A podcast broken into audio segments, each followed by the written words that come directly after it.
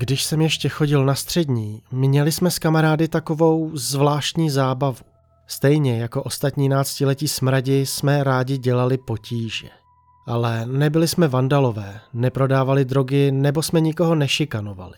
Ne, my jsme se bavili tím, že jsme děsili rodiče novorozenců tak, že jsme se nabourávali do jejich domácích chůviček. Byli jsme arrogantní hajzlíci, co si mysleli, že je to sranda a že nás za to nemůže nikdo chytit ani potrestat. Nicméně jedné noci jsem zjistil, že až tak úplně nedostižný, jak si moje namyšlené ego myslelo, nejsem. Dimitri, Kurt a já jsme chodili do té samé školy.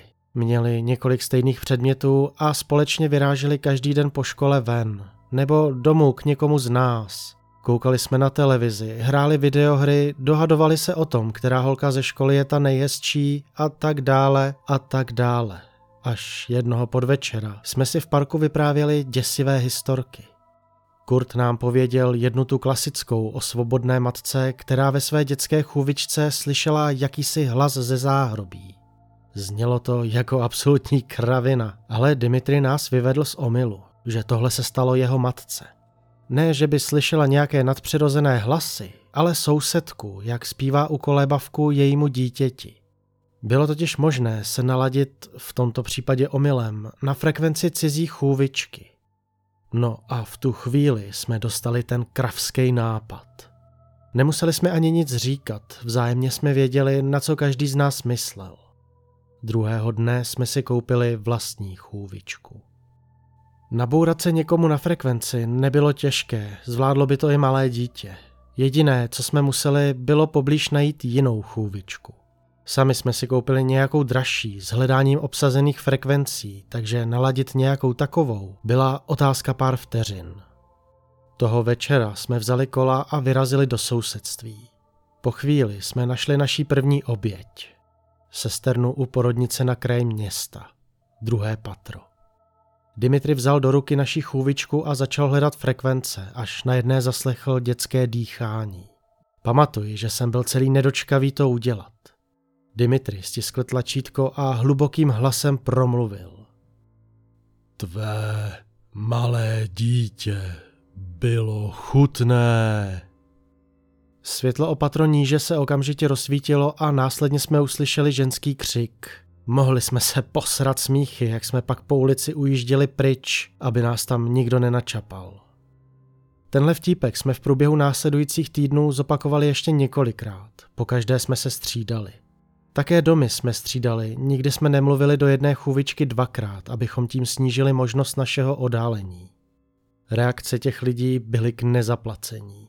Některé matky reagovaly hystericky a vyděšeně, jiným to došlo a poslali nás do hajzlu. Jedna začala dokonce hystericky plakat a prosit, abychom jejímu dítěti neubližovali. S odstupem času, když už jsem starší, mi je jich líto, zejména té poslední, ale tehdy to byla ohromná sranda. Napodobovali jsme její vzliky ještě týdny poté a smáli se tomu. Ano, byli jsme kokoti. Karma je svině a já jedné noci dostal to, co jsem si zasloužil. Kurt a Dimitri se tehdy museli učit na zkoušky a tak jsem ten večer vyrazil ven sám. V sousedství jsme to už měli všechno zmáknutý, tak jsem vyrazil na druhou stranu města. Najít si svou oběť nebylo těžké, stačilo koukat po autech s dětskými sedačkami, do pokojů s barevnými tapetami nebo po hračkách na dvorcích. Našel jsem dům, který splňoval všechny tři podmínky do puntíku. Kolo jsem zaparkoval za roh, mimo dohled. Pak jsem se přiblížil k plotu a začal ladit frekvenci. Zlověstný úšklebek se mi objevil na tváři, když jsem našel tu správnou. Srdce se mi rozpumpovalo a mě čekalo mých 15 vteřin slávy. Já se dívám. Zašeptal jsem tím nejchraplavějším hlasem, kterým jsem dokázal. Dům ale zůstal potemnělý a tichý. Myslel jsem, že mě ti lidé uvnitř jen neslyšeli. Stojím nad vaší postelí. Pozoruju vás. Čekám. Dostanu vás. Řekl jsem tentokrát hlasitěji. Nic. Slyšel jsem jen cvrčky kolem a v dálce zvuk auta. Bylo to zvláštní, rodiče běžně reagovali rychle, ale teď jsem začal být nervózní a připadlo mi, že mě odhalili. Nabil jsem pocitu, že mě někdo sleduje. Domů jsem to měl celkem daleko a začala padat tma, tak jsem se na to chtěl vykašlat a odjet, když v tom jsem ze své chůvičky uslyšel takový mlaskavý, kňučivý hlas. Ty jsi teď ten, kdo je sledován. Juane. Obrátil se mi žaludek z těch slov. Jak ten dotyčný mohl znát mé jméno? Něco bylo špatně. Otočil jsem se a přes plot pohlédl na dům. V tom okně stála jakási silueta a hleděla směrem ke mně. Byla tam celou dobu? Vzduch se zdál těžký, nemohl jsem dýchat. Nasedl jsem rychle na kolo a šlápl do pedálu. Možná, že jsem přeháněl, ale jakási část mého já mi přikázala odtamtud utéct. Nemůžeš utéct. Vím, kde bydlíš, Juane. Pokračoval ten hlas, i když jsem byl už za zatáčkou.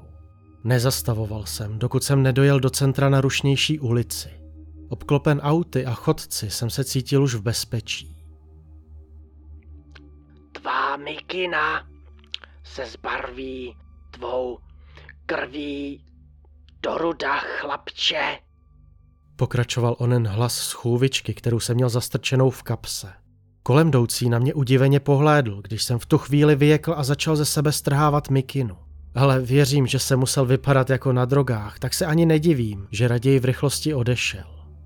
Jakmile jsem nasoukal mikinu do batohu, všiml jsem si, že na ní mám na zádech jméno.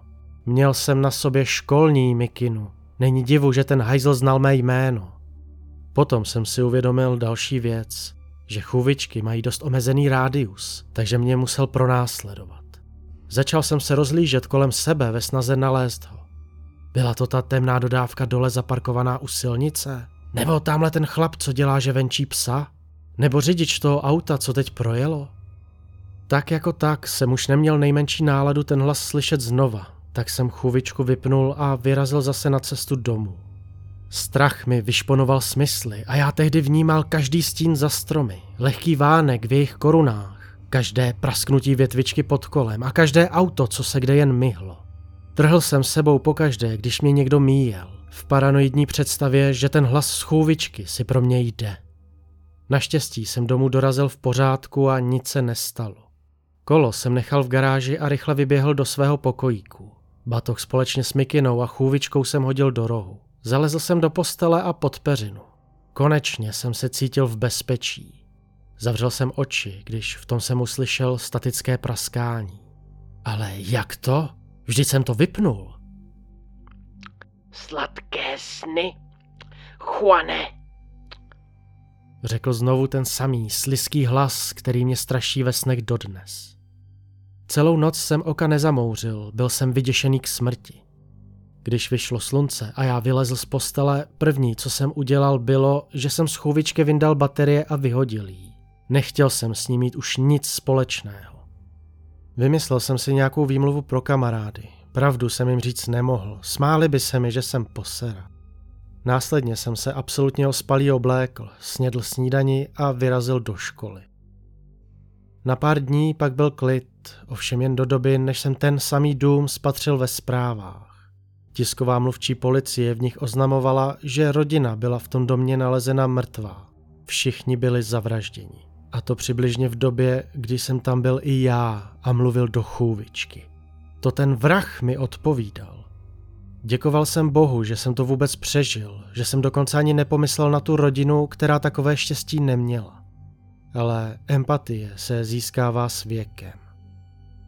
Nyní, když jsem už dospělý, mám ženu a malou dceru, plně rozumím následkům svých činů a vážnosti situace. Byli jsme opravdu stupidní pubertáci. Ta úděsná noc, kdy jsem pocítil opravdový strach, byla ovšem jen špička ledovce. Jako otec vím, že toho největšího strachu dosáhnete, bojíte-li se ne o sebe, ale o ty, které milujete. Nevím, jak mě ten vrah nalezl po tolika letech, nebo zda se jedná o další partu výrostků, co se baví stejným způsobem, jako jsme se bavili tehdy my. ale vím, že je to čirý teror. Minulou noc jsem z naší chůvičky zaslechl něco, z čeho se mi udělalo zle a po páteři přeběhl chladný mráz, který se mě drží doteď. Já se stále dívám, Juane.